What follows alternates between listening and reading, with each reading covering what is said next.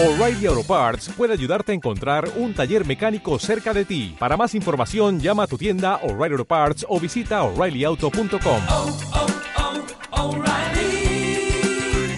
oh, Parts. El contenido de este programa, entrevistas, comentarios y opiniones son responsabilidad de conductores e invitados. POM Radio presenta Loriel Holístico. Una hora de temas de sanación, bienestar y salud para ti. Para conducir esta hora, Alba Ricardes.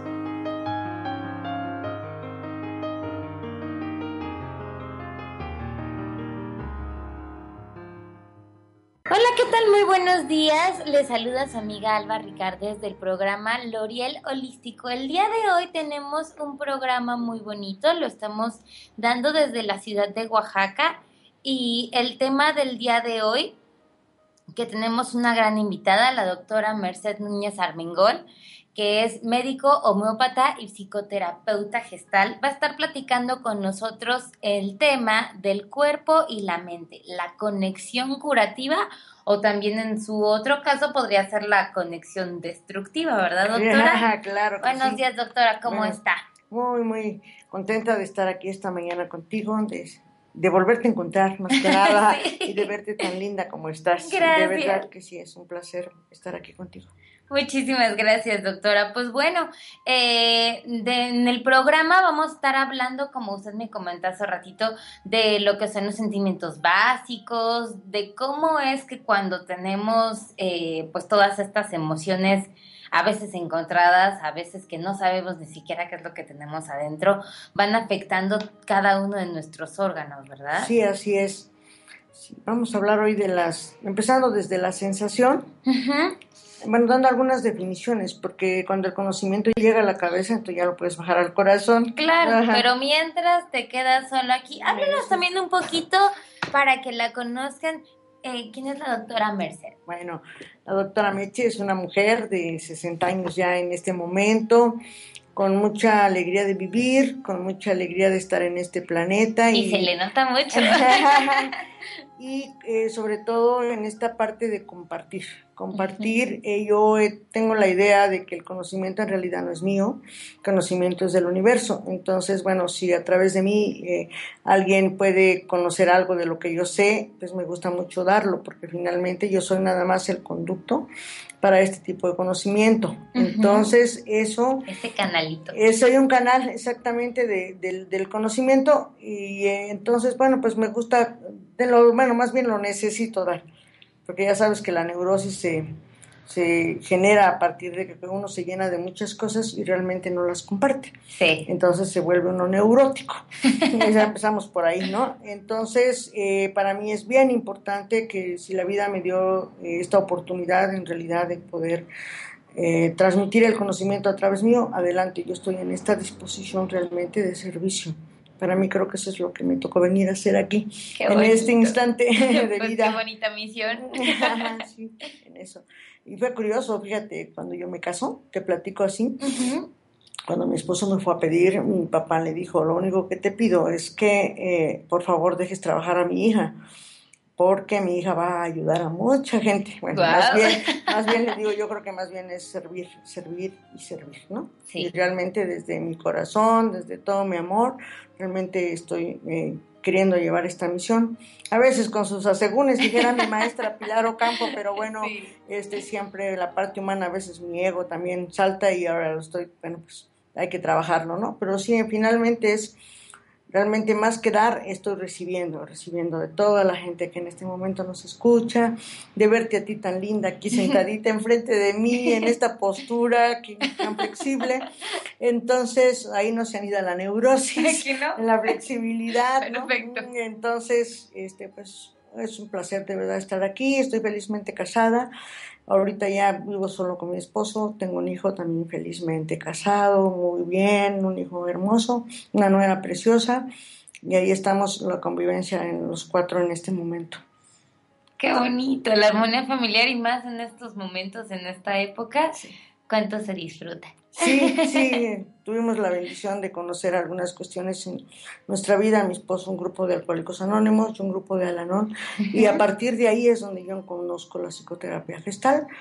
Y bueno, pues esto, realmente esos son los regalos que yo he encontrado a través de estos maravillosos programas que son los programas de autoayuda.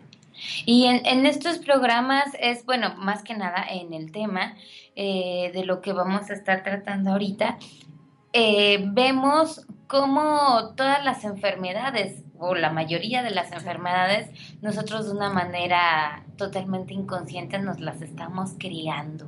Sí, todas las, la- la- el 99% de las enfermedades son mentales, incluyendo los accidentes. Sí, Entonces, este, pues de ahí empieza todo. Desgraciadamente esta cuestión no la hemos aprendido en la escuela. Cuando yo estudié medicina, nosotros hablamos más del cuerpo físico y dejamos de lado el aspecto mental, cuando en realidad tiene que ser primero el aspecto mental y después el físico.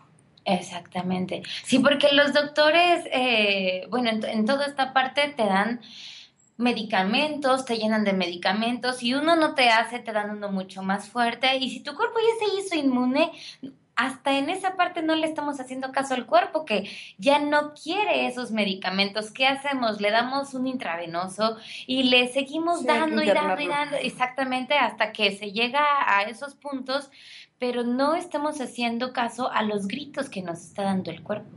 Sí, incluso decía Edward Bach, el, el creador de la, de la terapia Las floral, flores, de las flores de Bach, decía, no, la enfermedad no es mala, solo nos indica que estamos equivocando el camino. Exactamente. Sí.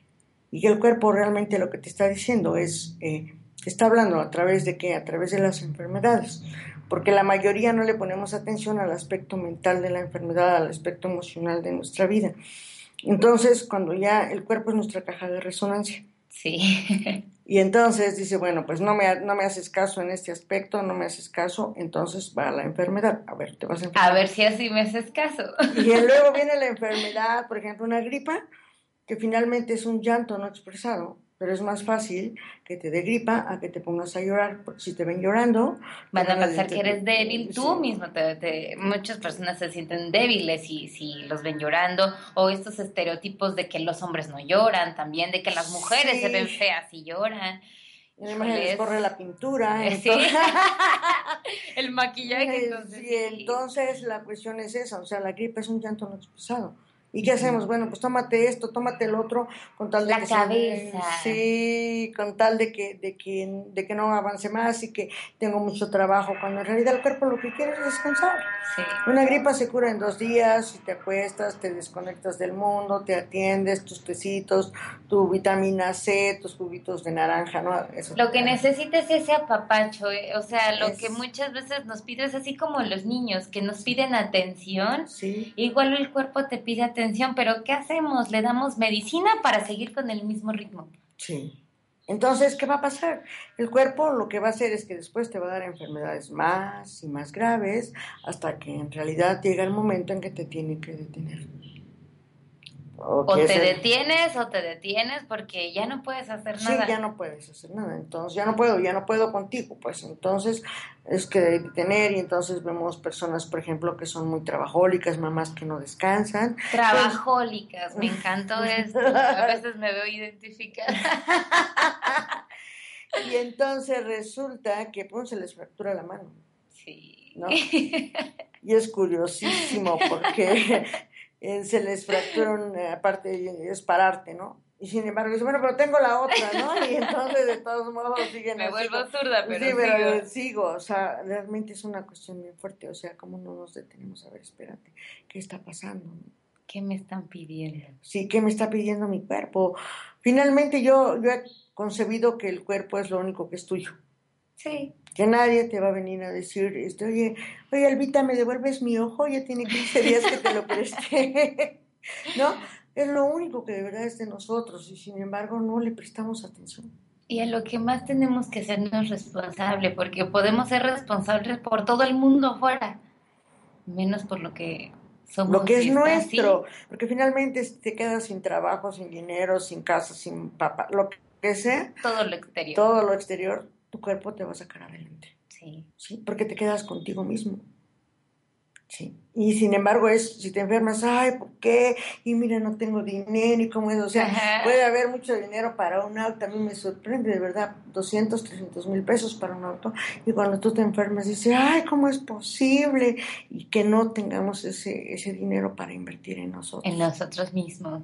Sí, o en ese descanso, en esas vacaciones, en ese viaje que queremos hacer, en ese encerrarme una semana en la casa y andar en pijama y no hacer nada y decir, En darte ese permiso, apenas estaba platicando con una amiga hace unos días, este, y le decía, creo que realmente el verdadero reto de las personas que todo el tiempo andamos como hormiguitas, como hormiguitas, haciendo y haciendo y haciendo y haciendo, nuestro verdadero reto está en encontrar la felicidad en el no hacer nada.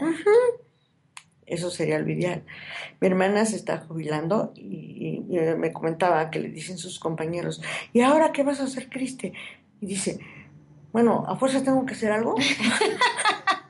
Pues O sí, sea, ya hice. Pues sí, o sea, por eso me estoy jubilando, porque ya trabajé, entonces, ¿por qué no voy a empezar en un no hacer? Sí, Sí, ahora no voy a hacer, ahora no me voy a levantar temprano, ahora no me voy a cambiar de ropa hasta el rato porque quiero andar un rato en pijama, ahora, ahora voy a estar en el no hacer, dice, o sea, ¿por qué a fuerza tiene? ¿Y ahora qué vas a hacer?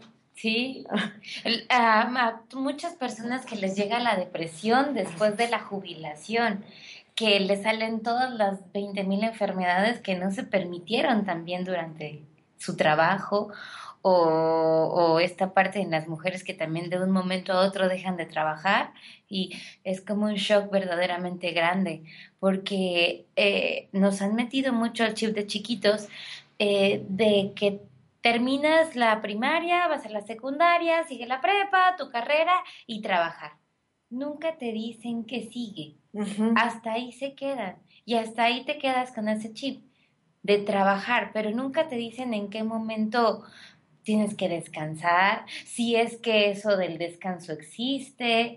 Yo veía algunos familiares que yo decía, ¿por qué siguen trabajando tanto si ya están grandes? Y pues sus hijos ya crecieron, ya están grandes. Y yo los sigo viendo como hormiguitas, como tengo Sí, la idea sí. de ellos de cuando yo tenía cinco años. Pero es esta parte. Sí, definitivamente estamos programados para, para hacer, no para no hacer. Y finalmente en el no hacer es estar realmente un rato contigo, ¿no? Y un rato contigo es trabajar contigo. Claro, nada más que a veces lo que ves adentro no te gusta, entonces mejor prefieres el ruido, el ruido, el ruido, el ruido. El ruido mental, el ruido de... Sí. Pero todo lo de afuera. Todo lo de afuera, menos lo de adentro, ¿no? Sí. ¿Y qué es lo que sucede con estos sentimientos básicos de los que usted nos hablaba? Bueno, primero vamos a decir los sentimientos básicos, son cinco. La matea. La famosa matea, nada más que ahora la transformamos en amate. Amate. Ah, ay, se escucha Creo mejor. que está mejor en amate que en matea. Matea, sí. aunque es más este mnemotécnico matea, también amate, ¿no? O sea, es amate, entonces, pero finalmente vamos a hablarlo como, como la matea, ¿no? El primer sentimiento básico es el miedo. Y es el primer sentimiento que nos experimentamos al momento de nacer. Eso es el primero, por eso es el sentimiento más primitivo. En psicoterapia para nosotros es mejor tener un paciente enojado que tener un paciente en miedo, porque el miedo es regresivo. Sí. Entonces, el Y miedo... energías más bajas, ¿no? Sí, el, el miedo es un indicador de amenaza. Cuando nosotros tenemos mucho miedo, entonces vamos a tener mucha descarga de adrenalina. ¿Sí? Y la adrenalina, ¿a quién va a afectar? Principalmente a los riñones. Ah, claro, por supuesto. Toda la parte de los riñones es reflejada con el miedo. Sí, sí, sí. ¿sí? Entonces, una persona que tiene mucho, mucho miedo y que tiene problemas con sus riñones en este momento es porque tiene realmente un mal manejo del miedo. Tenemos que tomar en cuenta que el miedo eh, tiene una parte sana, porque es la parte que nos cuida. Pero Que también tenemos una parte neurótica.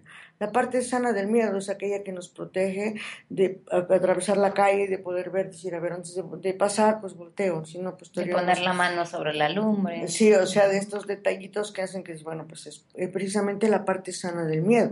Pero la parte neurótica es la que nos detiene y a veces lo ponemos el miedo realmente como una pantalla.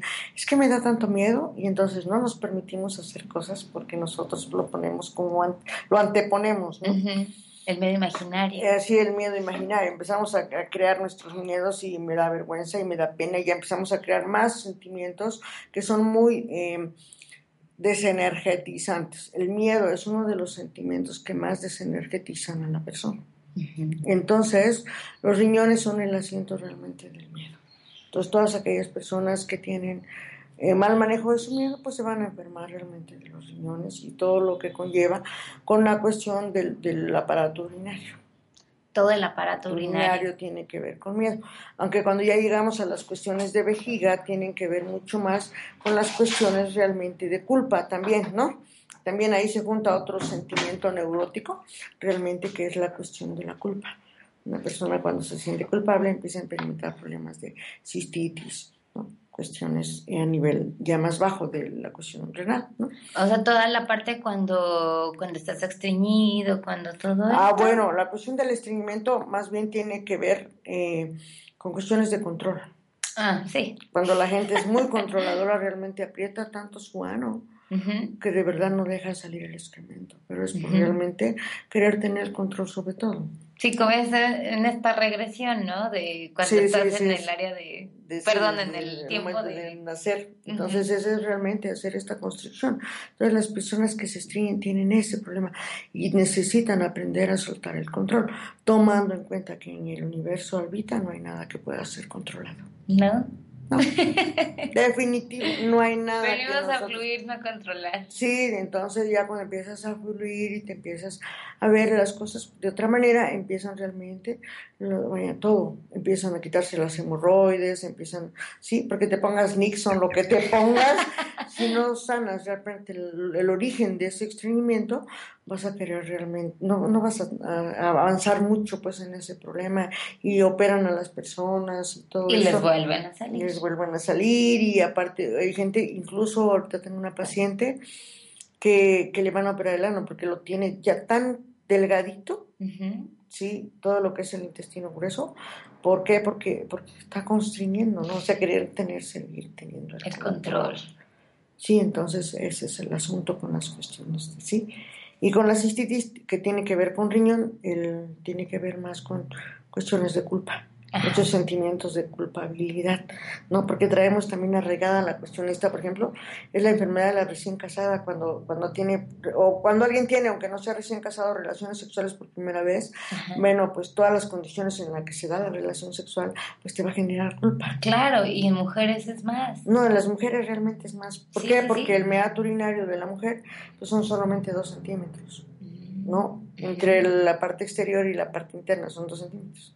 Y los hombres, para los hombres es más difícil porque toda la medida del pene son a nueve centímetros. Entonces, por eso se- para ellos no es, no es la cuestión de la cistitis, Ajá. casi no se da, ¿no? A no ser que sea algún problema ya más fuerte que ellos tengan. Pero la cuestión es que en la mujer, por eso, por el tamaño del meato urinario, las cistitis son más frecuentes. Entonces, viene toda la cuestión esta, bueno, si estoy con mi novio, ya tuve sexo y mis papás no lo saben, y Ujú. todo este rollo y las condiciones en las que se da la, La relación. condición de la sociedad, Sí, que el, el con todo el sí, claro. contexto, entonces genera culpa, entonces viene la cistitis. Wow. Ujú, Así Y es. apenas vamos en el primer sentimiento. Sí, y apenas vamos en el primer sentimiento, como ves. Luego tenemos el otro sentimiento que es bien importante por la gran cantidad de pacientes que padecen este tipo de enfermedades y que tienen que ver realmente con el sentimiento del afecto. El afecto es un sentimiento eh, básico, también todos tenemos el afecto. El problema es que cuando las personas no saben dar ni recibir el afecto, van a perder lo que se llama la dulzura de la vida. Ah, sí. ¿Y qué tanto se ve la diabetes? Que La somos diabetes. Sí, el, país más. Sí, y además toda esta cuestión de las personas que tienen este su llantita aquí enfrente, que tiene que ver realmente con este sentimiento de necesidad de protección.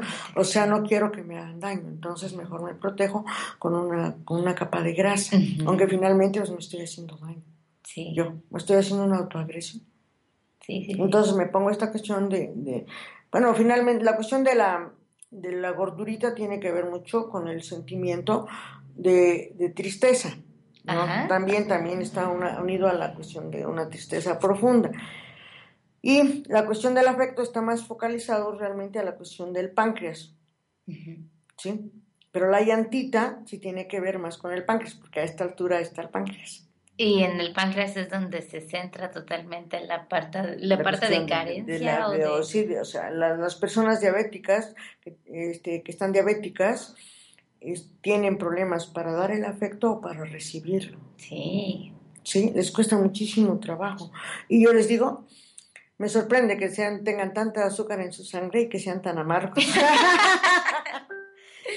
o que tengan tanta que no sepan cómo darla. Sí. Porque también se llenan de eso y como nunca los han enseñado a dar el afecto, yo he conocido a personas que de verdad se les ve que quieren sacar una sonrisa pero se la aguantan. Así es. Y qué curioso, porque fíjate, finalmente es, eh, yo no doy el afecto ni tampoco lo recibo, ¿no? Entonces, ¿por qué? Porque tengo mucho miedo. Entonces ya viene la otra complicación, o sea, el diabético, ¿no? De donde, de que la mayoría de las veces termina dializado. ¿Por qué? Porque como tiene tanto miedo, entonces ya se va complicando el asunto y entonces empiezan a tener problemas con los riñones. Sí, y también eh, había leído que esta parte también de la diabetes tiene mucho que ver con reprimir esos sentimientos. Como no estamos acostumbrados a decir lo que verdaderamente sentimos, entonces vamos esto, o sea, vamos guardando y guardando y guardando hasta que, pues bueno, nuestro cuerpo inteligentemente lo explota a través de la diabetes. Que en México, que somos un país que nos reímos de todo, que como dicen nos reímos hasta de la muerte, que no pasa nada, que fiestas y fiestas por todas partes y por todas las calles, pero porque realmente no queremos tocar los verdaderos sentimientos. Usamos muchas máscaras. Totalmente. ¿sí? Además es una, es una cuestión complicada. Yo una vez me acerqué a una persona y le di un abrazo y le dije, ¿cómo está? Y al rato me dice su hija, oiga, ¿qué cree que me dijo mi mamá? ¿Por qué me abrazaría, doctora? ¿Qué quedará? ¿No? Entonces dije, pues sí, o sea, tanto miedo, pues, ¿no? Sí. Realmente, a, a- claro, conociendo su historia de esta personita, pues, pues, esta señora pues había tenido muchas cuestiones, entonces ya como así como, espérame tantito, o sea, no, no, no entres. Con su, sí, sí, Sí, sí. sí, o sea, no entres aquí porque, porque tengo tanto miedo que, que me vayas a lastimar, entonces mejor te mantengo a distancia, ¿no? Entonces no me permito recibir realmente lo que tú me des. Y acuérdate que todos los seres humanos realmente podemos estar sin comer 40 días y 40 noches, sin embargo, eh, sin afecto. No se No. puede, sí, sí. Hicieron el experimento en Estados Unidos, ¿no? ¿no? De los bebés que, les daban la mamila nada más y los ponían en la boquita y, y los dejaban y, y a los niños que les daban la mamila y los apapachaban crecían más rápido, no se enfermaban y en cambio los otros estaban desnutridos, ¿no? Sí. Y aunque comían la misma cantidad que comían a los que apapachaban. Entonces podemos ver realmente la cuestión de la diferencia entre la cuestión afectiva. Entonces, Qué tan no- importante es decir lo que sentimos.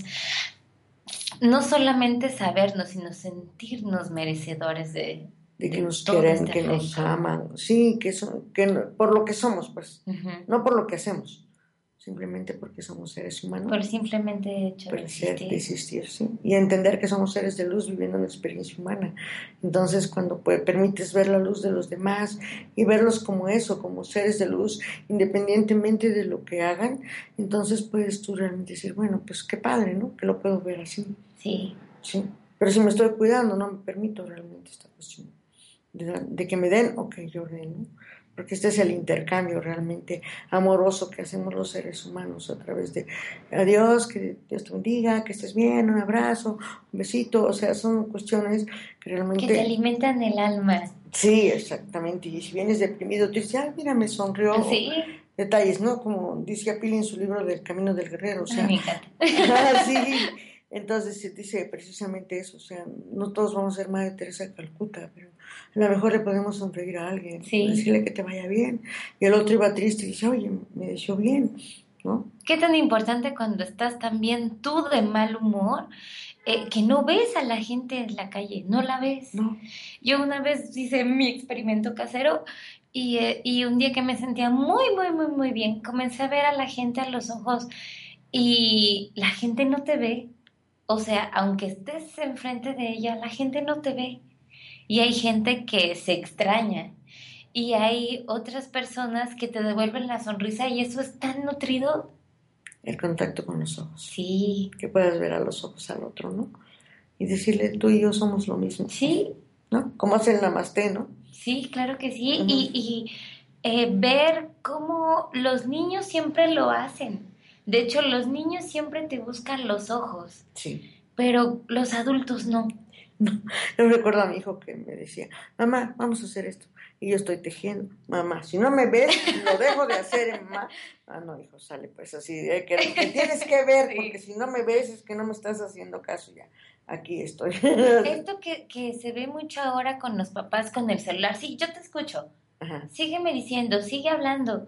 Ya no hay es- este contacto o eh, las camionetas con las mamás que del... Para mí es muy importante que cuando sales de la escuela, este, ¿cómo te fue esta plática que se tiene desde el kinder cuando el papá o la mamá va por ellos al colegio y ahora ya no la hay?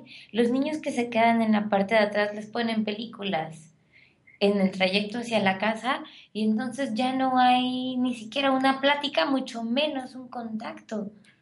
Te fue fuerte, ¿no? Sí, Entonces, por eso somos un país que estamos muy inundados de diabéticos. sí. Y además hay mucho diabetes en niños, ¿no? En los niños. Sí, se perdieron, el diabético perdió la dulzura de la vida.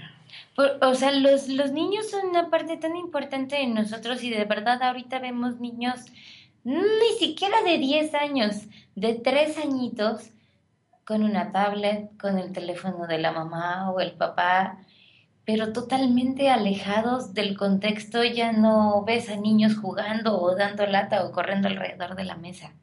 Los ves sentados al lado, sí, no dando lata, pero totalmente ausentes, totalmente. Ayer estaba leyendo un artículo que me llamó mucho la atención de, eh, del 92 de la niña Beth, del- de su problema, que eh, eh, había sido uno de los primeros casos de niños psicópatas en el mundo, eh, de todo el problema que ella había causado a los seis años, porque ella de verdad tenía el deseo de, pues, de asesinar a su familia, de todas estas cosas.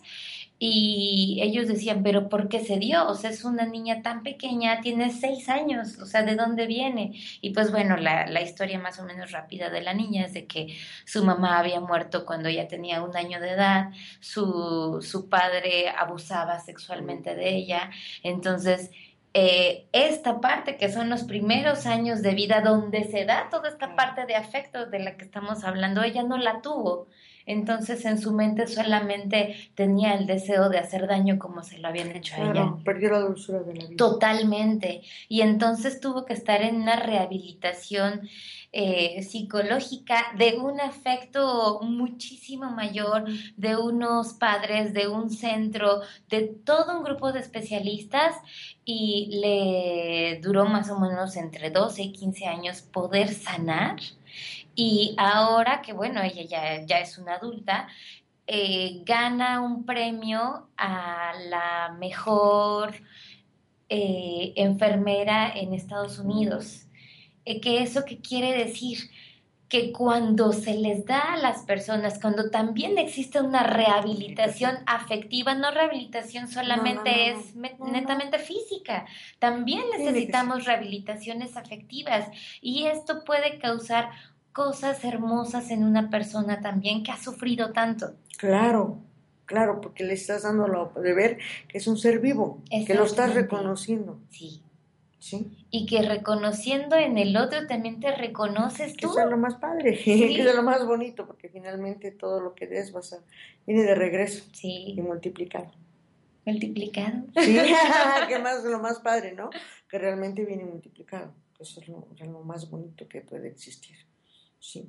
Nada, cuando te das cuenta, por eso, por ejemplo, a mí, cuando los papás están peleando porque se divorcian y todo este rollo, a mí me preocupa mucho que los papás se pongan en el plan de no querer dar la manutención de, de este corazón a sus hijos. Sí, y se nota cada vez más. Sí, ¿por qué? Porque están muy enojados, es lógico, no están muy enojados. Este.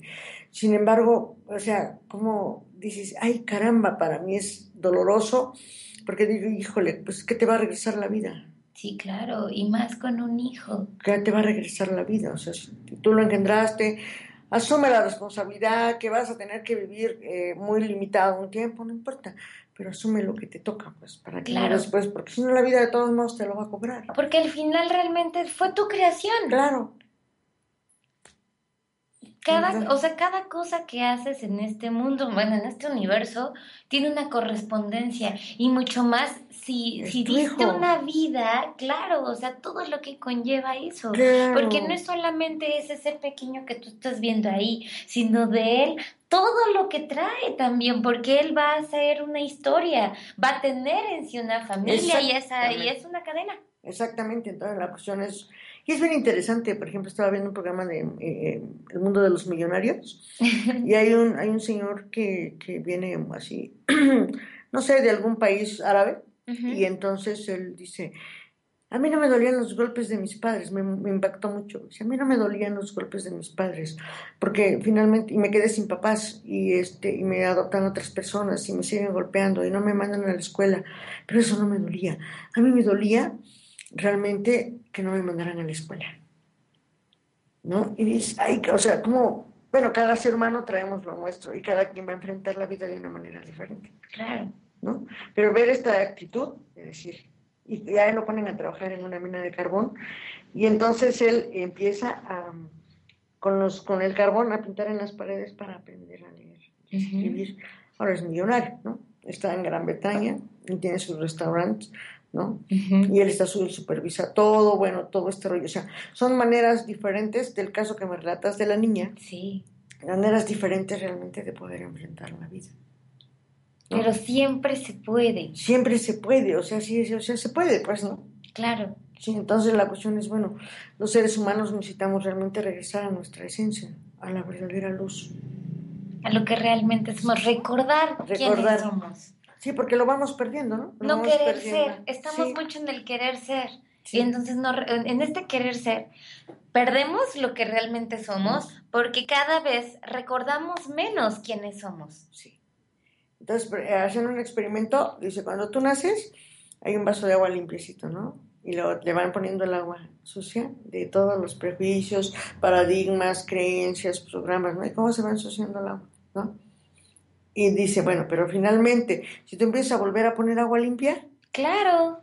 entonces cuando te das cuenta y otra vez el vaso tiene agua limpia. Y es esta parte de tu propia responsabilidad, porque puedes venir de historias como las que acabamos de, de Sí. comentar, demasiado fuertes, pero que si las personas en la edad adulta tienen otra perspectiva de vida, no es solamente por toda la ayuda que tuvieron, sino porque lo más importante, ellos se hicieron responsables de sus vidas. Porque hay otros muchos con las mismas historias de vida que están en la cárcel, que Sí, son sí, asesinos sí. seriales, que etcétera, etcétera, que todas estas cosas, porque también así ellos lo decidieron. Decidieron, Y porque es muy cómodo poner, eh, pues, pues, claro, los pretextos, pero no es tan cómodo porque tienes que trabajar, y a lo que estábamos hablando en un inicio, eh, darte un clavado, echarte un clavado dentro de Claro. ti, trabajar contigo, voltear y en lugar de ver al exterior y todo el daño que te hicieron, ver quién eres, lo que tienes y, Y con comenzar eso. contigo a echarte esa agua limpia hasta limpiarte tú mismo. Claro, porque finalmente a los papás les vamos a agradecer solo la vida, ¿no? Claro, Independientemente de cómo hayan sido, nadie da lo que no tiene. sí. Entonces los papás nos dieron lo que pudieron,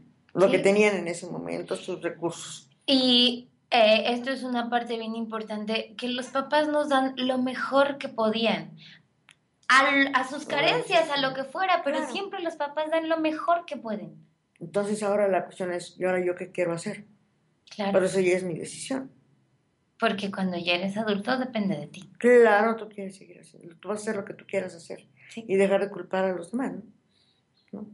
Porque finalmente la culpa es un sentimiento neurótico también. Sí. que más nos en el pasado. Pues sí, seguimos adelante entonces con el, estamos viendo, la- ahora nos toca ver la tristeza. ¿Qué le parece si vamos a un cortecito? Ok. Y regresando del corte, iniciamos con tristeza. Órale, pues. Pues seguimos aquí en el programa. Ok.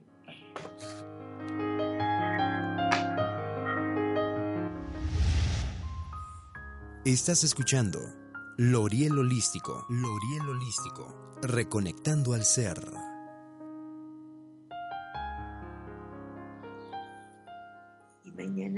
Este. Síguenos en redes sociales. Om Radio MX.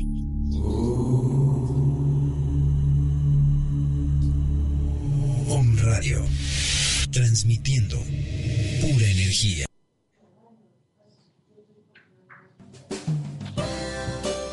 Hola, ¿qué tal amigos de Home Radio? Les saluda su amiga Alba Ricardes, psicoterapeuta y terapeuta holística. Los invito a escucharnos a través del programa L'Oriel Holístico, donde vamos a tener diferentes invitados y temas psicológicos, filosóficos y espirituales que te van acompañando día a día. Recuerda, todos los lunes a las 12 del día por Home Radio, L'Oriel Holístico, un respiro de sanación para tu alma.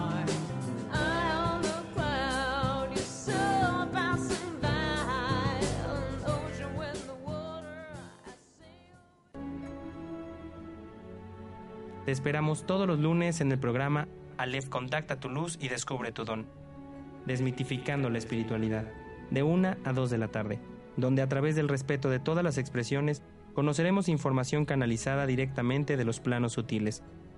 Conduce Gerardo Mesa y Franco Viroco. Om Radio.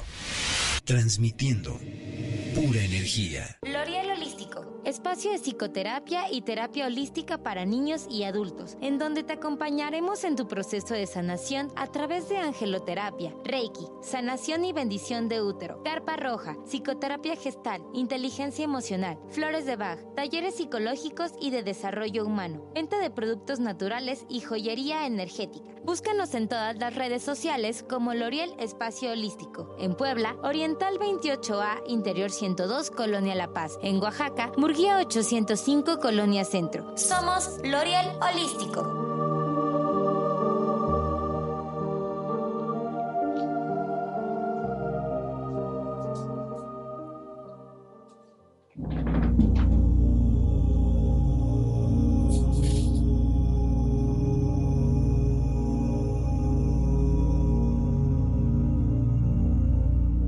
Recuerda que cuando perdonas, sanas y cuando dejas ir, creces.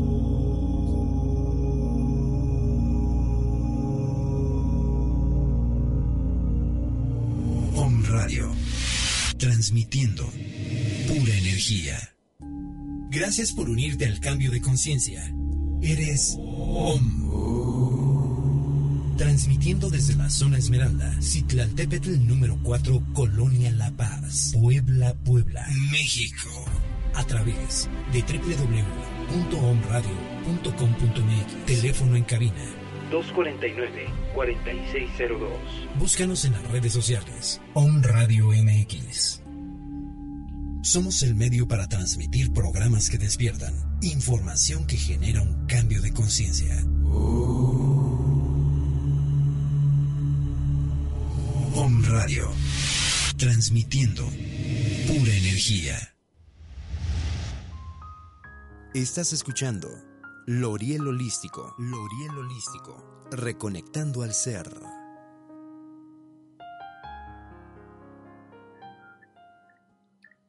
Pues ya regresamos. Regresamos con nuestra hermosísima invitada del día de hoy, la doctora Meche. Meche, mejor conocida como Meche porque todo el mundo la conoce así. Armengol. Y ahora nos vamos con el, el siguiente sentimiento, que es el de La tristeza. la híjole.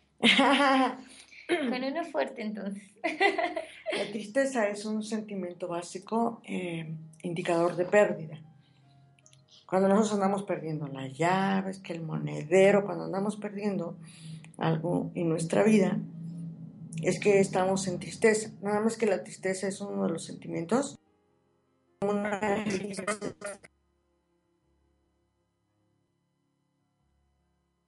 que no quiere, no quiere realmente separarse. ¿Sí? No quiere, no quiere irse de nosotros. Se quiere, se quiere quedar ahí porque le gusta vivir de la energía de las personas. Eh, podríamos llamarlo como que la tristeza se vuelve el vampiro de nosotros Sí. Exactamente. Y se alimenta de nosotros. Se alimenta. Entonces, cuando un indicador de pérdida, ahora, cuando estamos perdiendo algo es que estamos tristes por alguna razón. A veces digo, no, pero no estoy triste. A ver, a veces la tristeza no es de ahorita. A veces hay tristezas muy profundas. Entonces tenemos que checar realmente qué es lo que nos tiene tristes. Y entonces poderle hacer caso realmente, a ver, estoy perdiendo esto, lo otro. Necesito sentarme realmente a contactar con mi tristeza. ¿No? Y mayoría también con base en cada cosa que estoy perdiendo, eso también nos está dando un significado. Sí, sí, sí, a ver qué cosa quiero, qué cosa estoy perdiendo, ¿no? ¿Qué es lo que estoy perdiendo? Entonces, la, idea, la cuestión es que nosotros eh, necesitamos contactar con nuestra tristeza. La tristeza va a tener una repercusión muy profunda en los órganos desde la punta de la nariz hasta los pulmones y en un órgano muy extenso que es la piel. La mayoría de las enfermedades de la piel tienen que ver con tristeza y es una manera como el cuerpo realmente se está limpiando de la tristeza. Por eso la mayoría de pomadas o cosas que uses para, para meterlo es contraproducente porque vuelves a meter otra vez el sentimiento cuando el cuerpo realmente está luchando por eliminar. Por sacarlo. Por O sacar. sea, toda esta parte de las ronchitas, de los herpes, de todo, todo, todo, todo esto es limpiarte. Limpiarte, limpiarte, limpiarte. Y entonces, El acné y todo esto. claro, y curiosamente el acné les da, a las, les da a, los, a los jóvenes, a los adolescentes, cuando no tienen aceptación de sí mismos. No. Entonces se ven feos. Ajá, Entonces, para que veas qué tal feo soy, ponme, se ponen una máscara de acné. ajá. O sea, porque ellos mismos no se gustan. Ese es el indicador de, de que, están, de, de que no se gustan. Ujú, Cuando ves a un joven con acné, ah, este jovencito internamente no se gusta. Claro, y entonces ahí, entonces es trabajar mucho su parte De aceptación, de, aceptación, de autoestima. autoestima, sí, claro. Sí, y, y no te vayas nada más con la cuestión del acné, sino, o sea, ve más adentro. Sí, sí, sí. Y empieza el proceso de adaptación, empieza la cuestión esta de la autoestima, y entonces automáticamente el acné va a desaparecer. Hay mujeres que, que reflejan mucha amargura y pum, se ponen el, el cloasma, ¿no? Se Ajá. ponen el paño. Sí, sí, sí. Ajá, o sea, la cuestión es toda la amargura de su vida. Vean cómo estoy de amargada, cómo tengo amargura en mi vida, cómo vivo una vida amarga. Entonces, pum, ¿no? No, que el sol, que sí, que no sé cuándo. O sea, si todos, si el sol fuera tan, tan fuerte, tan, bueno, que los rayos solares, ¿no? Todos estaríamos igual, Claro. ¿sí? O eh, esta enfermedad como que se les pela la piel. ¿Qué es psoriasis? ¿Qué, Mm, no, es eh, ¿Cuál será? que parece como si tuvieran la piel reseca y Ah, les- bueno, hay, este, hay una, derm- hay una dermatitis, seborreica, dermatitis. dermatitis seborreica. Ajá. también, o sea, pero es limpieza, el cuerpo está limpiando todas las cuestiones que tiene adentro. La cuestión de la tristeza es bien importante, ¿por qué? Porque es, los niños se enferman de rinitis, anginas, laringitis, bronquitis, neumonía. Y entonces, cuando un niño se enferma de estas, de estas enfermedades o de la piel, nos está indicando que en ese hogar hay mucha violencia, que los papás se están peleando. Entonces, y más si los papás están hablando de separarse, como todo el universo es energía, entonces los niños están captando la energía de enojo que tienen los papás y los niños se enferman. Entonces, una manera de mantener unidos a los papás es la enfermedad. Claro. Y entonces vemos a los niños que cada mes están en el seguro social, no, Porque ya eso la que alergia, hace que porque junten. se junten a los papás. Tengo unos amigos que se separaron y el- de verdad cada ocho días el niño se tenía que quedar con el papá y cada ocho días el niño se cae, se raspa la cara o tiene gripa, o sea, era curiosísimo ver realmente cómo este, esta criatura realmente, Se sacrificaba también. sí, con tal de que los papás estuvieran juntos, ¿no? Sí. Entonces tenemos que poner mucha atención en ese aspecto. Sí, yo tengo un caso igual de un nene así. Sí, entonces es que hay que ver realmente cómo los, los estamos realmente afectando a los niños, Ujú. ¿sí? Y que todo lo que, esto es bien importante, que chequemos que absolutamente todas las cosas eh, que presentan los niños, desde un bracito roto, una gripa, absolutamente todo con los niños, tiene que ver con nosotros, o sea, con los padres. Con los adultos. Ujú. ¿Qué estamos haciendo con ellos? Porque luego a veces me llegaban así, casi, casi, aquí está mi hijo, compóngamelo. Como si fuera un refrigerador. Exactamente. Pero pues no. No, pues sí, si no se compone el ambiente de familia, no puedes hacer magia. Exacto. La magia consiste precisamente en eso, ¿no? En que los papás realmente tomen su responsabilidad. Tomen Y la si- conciencia. Y si se van a separar, se van a separar desde el afecto. Sí, afectuosamente, ¿para qué? Para que puedan tener una relación sana, ¿no? Porque los divorcios se ha visto realmente que, que es como en esta esquina yo y en esta esquina tú y a ver quién, a quién pega más fuerte, ¿no? Sí, hoy o se vuelven raquetas y el niño es la pelota. Sí. Y luego, ve, dile a tu padre, dile a tu madre, ¿no? O sea, y luego le dicen, igualito a tu padre, ¿no? Uy, sí. Igualito a tu madre, bueno, ¿y quién lo consiguió? Entonces, por favor. ¿no? Fueron los dos. Ahí sí no dijeron. Entonces sí hay que poner atención realmente a la cuestión de la tristeza, porque la tristeza se apodera y de verdad que cuesta mucho trabajo eliminarla. Y sí hay que darnos tiempo para sentarnos a ayudar un rato, si es necesario decir, estoy triste, ¿no? Por esta situación que estoy viviendo, esto no me gusta. O también es esto eh, que a veces traemos tristeza guardada de, como lo decía, no de ahorita ni de hace dos años, sino de cuando éramos niños, a lo mejor de cuando éramos bebés, que a lo mejor no tenemos el recuerdo, pero tenemos la sensación Claro. y que se va reflejando mucho cuando vemos alguna película o cuando, porque la misma película no hace llorar a todas las personas. No, no, claro. Si te está haciendo llorar a ti es porque algo de ahí te está proyectando. Claro. Y entonces, por eso es bien importante que le pongamos atención a la tristeza. Se andan perdiendo, por favor, es que hay tristeza y hay que poner atención. ¿Qué está pasando? Perfecto. ¿sí? Y el otro de los sentimientos, eh, seguimos adelante con nuestra famosa Matea, el enojo. Uy. el enojo es uno de los sentimientos básicos, indicador de frustración. Cuando una persona no consigue lo que quiere o lo que cree o con lo que fantasea, se va a frustrar. Ahorita estamos creciendo hijos con muy poca tolerancia a la Casi frustración nada. casi nada de tolerancia a la frustración. Entonces, de ahí que estamos haciendo hijos que tengan problemas con, con el alcohol, problemas con las drogas, porque no aceptan un no como respuesta. Suicidio desde 12 años. Sí. es increíble, de verdad. Sí, por las cuestiones de poca tolerancia a la frustración, ¿no? Dice que se fueron eh, a pasear un día la tristeza y la furia, y entonces eh, resulta que, el- que le- la furia se bañó rapidísimo, así como es de loca, y pum, pum, pum, y entonces resulta que, que salió del agua y se puso la primera ropa que encontró, y la tristeza se quedó bañando, y al quedarse, eh, cuando salió ya después de muchas horas, de que ya estaba haciendo noche, y sale y no encuentra su ropa, ¿no? Entonces se enoja mucho y, y tuvo que poner, como no le gusta andar encuerada, se tuvo que poner la ropa de la furia. Entonces detrás de una persona triste hay una persona enojada, y detrás de una persona enojada hay una persona triste. Bonito. Tenemos que ir más allá de la máscara, o sea, ver realmente qué está pasando, ¿no? Sí, Sí, el que, te, el que llega y te dice, estoy muy triste. Hay algo más. hay algo más atrás, sí, claro, que lo tienen muy enojado. O el que sí, el que siempre se muestra como el logro del cuento. se enferma el hígado. Si el enojo es con los demás, resentimiento con los demás, entonces eh, se van a crear las piedras en la vesícula.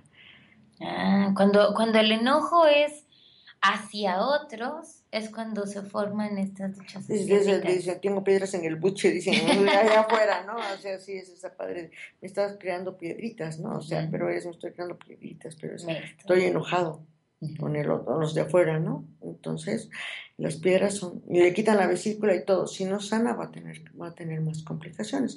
Los problemas seguirán porque Claro. realmente está tratando solamente el efecto, no la causa. ¿no? Regresamos a lo mismo. Te pueden seguir operando de diferentes partes, pero si tú no has trabajado realmente lo que es la esencia, va a seguir. Sí, exactamente. Entonces, por ejemplo, los alcohólicos, los que te padecen la enfermedad del alcoholismo, la mayoría mueren del hígado, Sí, ¿no? sí, sí. sí. Cirrosis hepática. O sea, porque están muy enojados con ellos mismos, pero finalmente tristes porque no pudieron manejar su vida. Sí. ¿no? Y entonces están los problemas hepáticos. Es muy abusados, si se van a operar de la vesícula, salen también sus resentimientos, ¿no? Dice que el resentimiento es un veneno que uno se toma queriendo que otro se muera, Sí. ¿no? Entonces, pues no, hace, no nos hace absolutamente nada de bien, ¿no? Y también esta capa a nivel energético que vamos poniéndole Entonces el enojo, esa es el- la situación con el enojo. ¿No? Y por último, pues tenemos la alegría. La alegría es un indicador eh, pues de mucho agrado, ¿no? Y las personas cuando no tienen un mal manejo de su alegría, vamos a tener problemas con el corazón. ¿Cómo sería eh, el mal manejo de la alegría? Ah, Bueno, hay mucha gente que cuando te ven, por ejemplo, reírte, no les gusta, Ah, claro. ¿sí?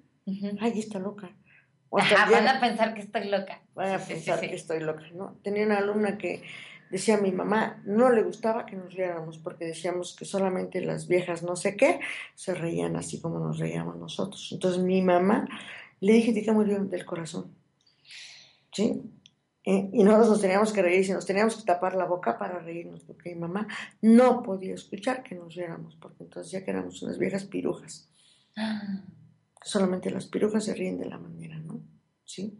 Y los, y los que se mueren más del corazón son los hombres, porque a los hombres no les damos la oportunidad De sacar, de sacar su alegría. Y solamente cuando se ponen sus dos que tres alcoholes, se dan el permiso de estar alegres, Ah, en, un, en un periodo, ¿no? Del alcoholismo, después ya es otro rollo, pero sí es como esta parte, ¿no? Sí. Tenemos una pregunta aquí de Sí. Yadira Castillo. Nos habla sobre la psoriasis en la cabeza. Eh, nos comenta que le dijo el doctor que por herencia y por aprensividad, que si nos puede comentar qué es lo que realmente... Sí, eh, la psoriasis es una cuestión de estarme au- autolastimando.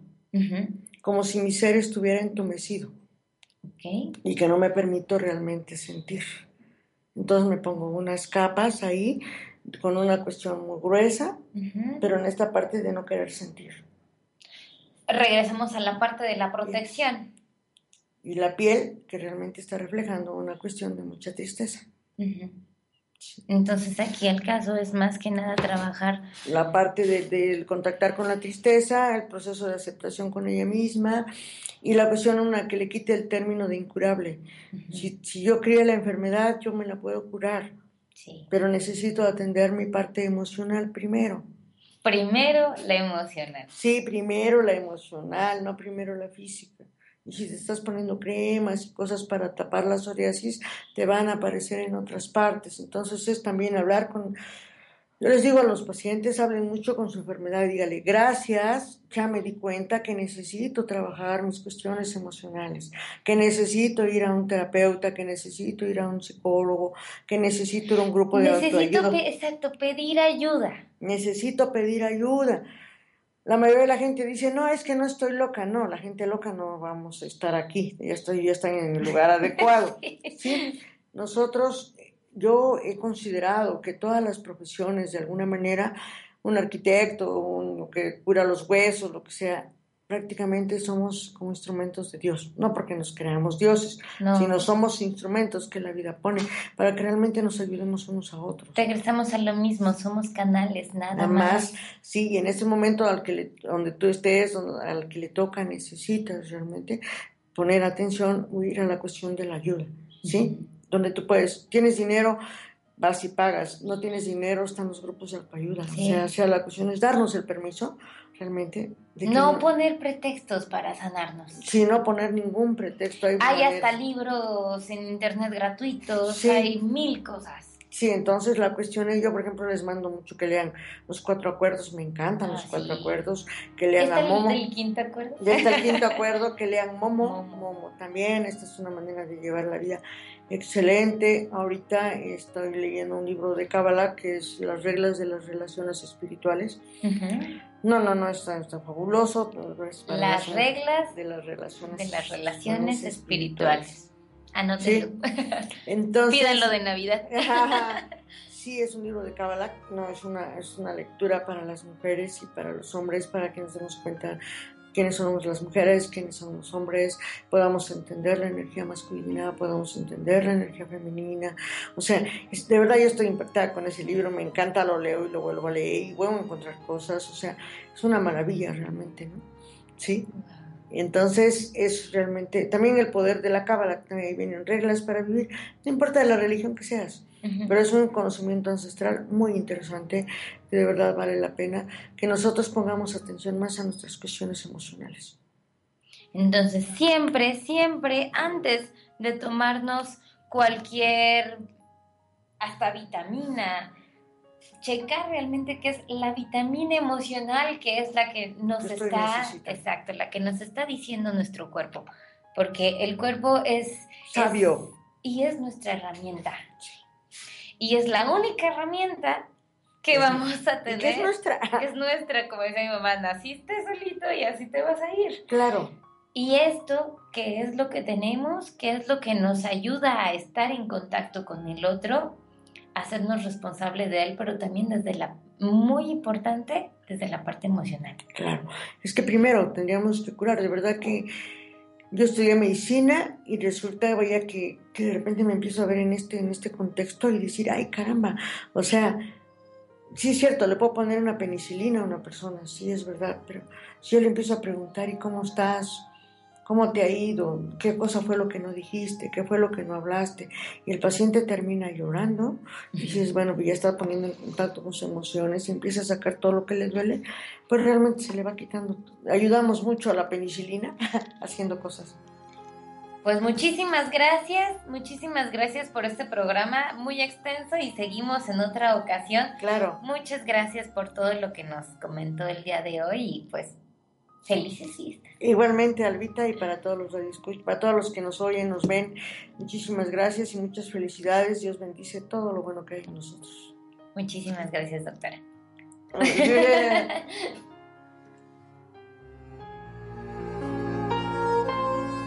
Radio presentó L'Oriel Holístico. Te esperamos en el próximo programa, reconectándote con tu verdadero ser. reconectándote con tu verdadero ser.